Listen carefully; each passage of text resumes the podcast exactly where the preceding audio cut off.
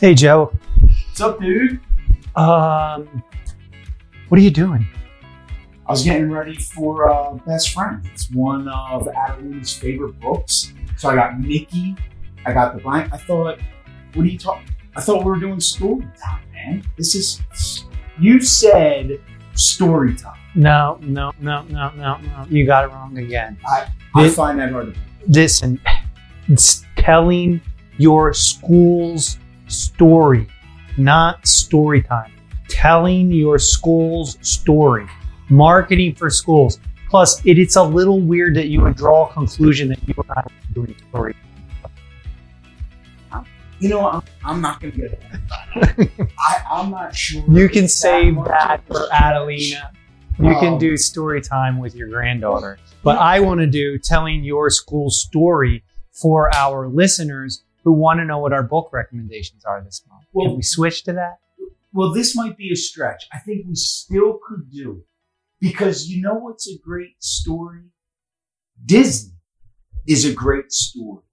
People love the Disney story. They love what Walt Disney created. They love Mickey. They love Minnie. So people are drawn to great stories. So you're right, TJ, we'll get at it. But this Read This is about how your school should and can tell their great story, like some of the greats that attract people to your school. And I'll tell you what, this is more important than ever that schools do this, not only to change the narrative around the profession, but TJ, education is becoming more and more politicized right now with midterm elections. You hear different things, like suddenly there's even board election seats that are being supported by different interest groups. You know, really though, when it comes down to it, we're focused on the classroom, we're focused on kids and whatever really can support them. So telling our story is critical. And I'm going with The Power of Small. This is a phenomenal book. It's also a small book, so don't get too intimidated. Linda Kaplan Thaler and Robin Koval. These women are incredible. Make no mistake. I got one word, TJ. One word, Aflac. Aflac. So you may have not heard of these two ladies, but you've heard of the Kaplan Thaler group. They are the marketing minds behind many companies, including the duck in Aflac. Changed the industry in many ways. And I will say what I love about this book, though, it is the details. It's not just a book on marketing. You're not going to get into the nitty-gritty on this book, on the how-to. This is a mindset that if you're not willing to pay attention to the details, then you're going to miss great opportunities. And that's what we want to focus on when we tell our story with our schools and what we're doing. Don't worry about, is this okay to post? Is this the right thing? What should I share? What shouldn't I share? Kids in classrooms, learning, engaged, teachers doing marvelous things. Share it. Let your school community know all the wonderful things going on. And that is going to be magnetic. That is going to be attractive. This book is filled with tips, tricks, but most importantly, stories on how others have done it. You can't go wrong with this book. That's an awesome book, Joe. It's also an awesome recommendation. And I agree. Disney is a perfect example where the marketing, the structures, the culture is different. And that's what they're able to say. They provide for their customers. They provide for their employees. And so the culture on the inside of Disney is the same of what they say it is to the outside. It attracts people in. It does become a magnet. People come from all over the world to go to Disney, and that is because their marketing strategies. The thing that we wrote about, the 5 things that every school leader needs to know about marketing, is really important because right now, more than ever, like Joe said, school leaders need to learn marketing strategies. You need to learn how to brand your school. You need to learn how to think like a marketing engine, not only to attract great teachers, but also to keep them, to work on the culture on the inside, and to maintain a magnificent product for our students and our families. My book recommendation is by the great Seth Godin. Now, you know I love Seth Godin. You know I read his stuff every day. But this, I think, is one of his great books. It's called This Is Marketing. And it's you can't be seen until you learn to see. And I really think that Seth, they call him a marketing expert, but I got to tell you, I think he's a culturalist and I think he's a leadership expert. And I think what he's done is great marketing, and that is making marketing more about leading and leading your brand, telling your story, and making sure that you have something compelling for people to want, in this case, to buy, in the case of school leaders, want to be a part of.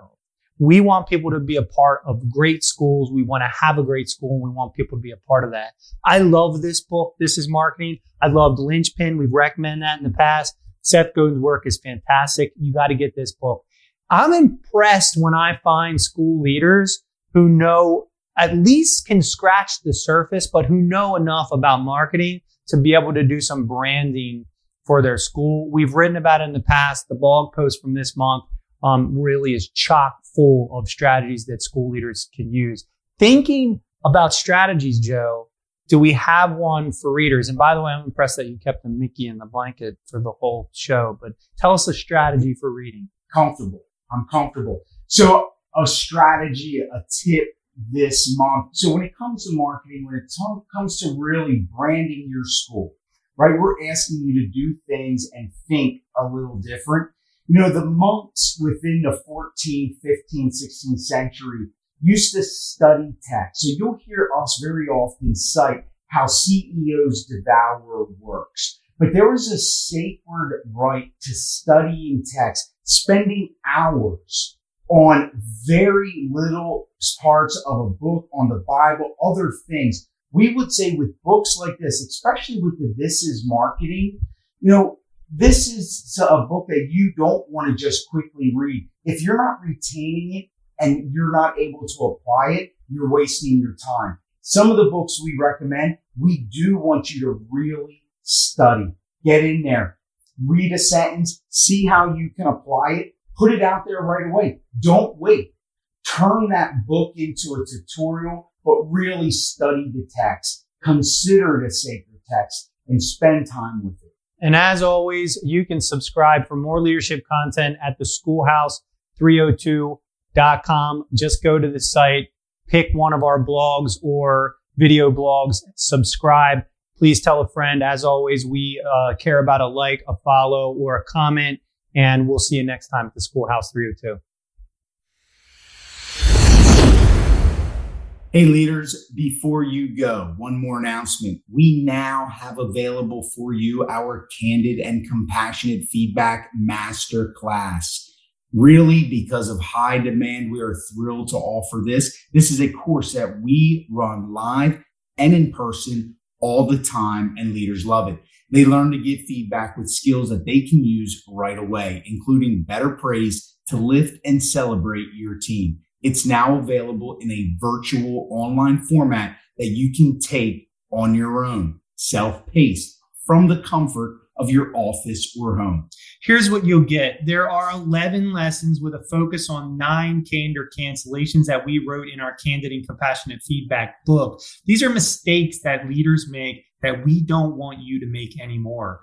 We'll teach you models so that your feedback is meaningful, and we'll give you tools necessary to build the culture that you always wanted. Trust us, without these critical skills, you're not capitalizing on your own capacity to lead better and grow faster. Go to the site, theschoolhouse302.com, click on Shop Courses, add this course to your cart, and start learning today.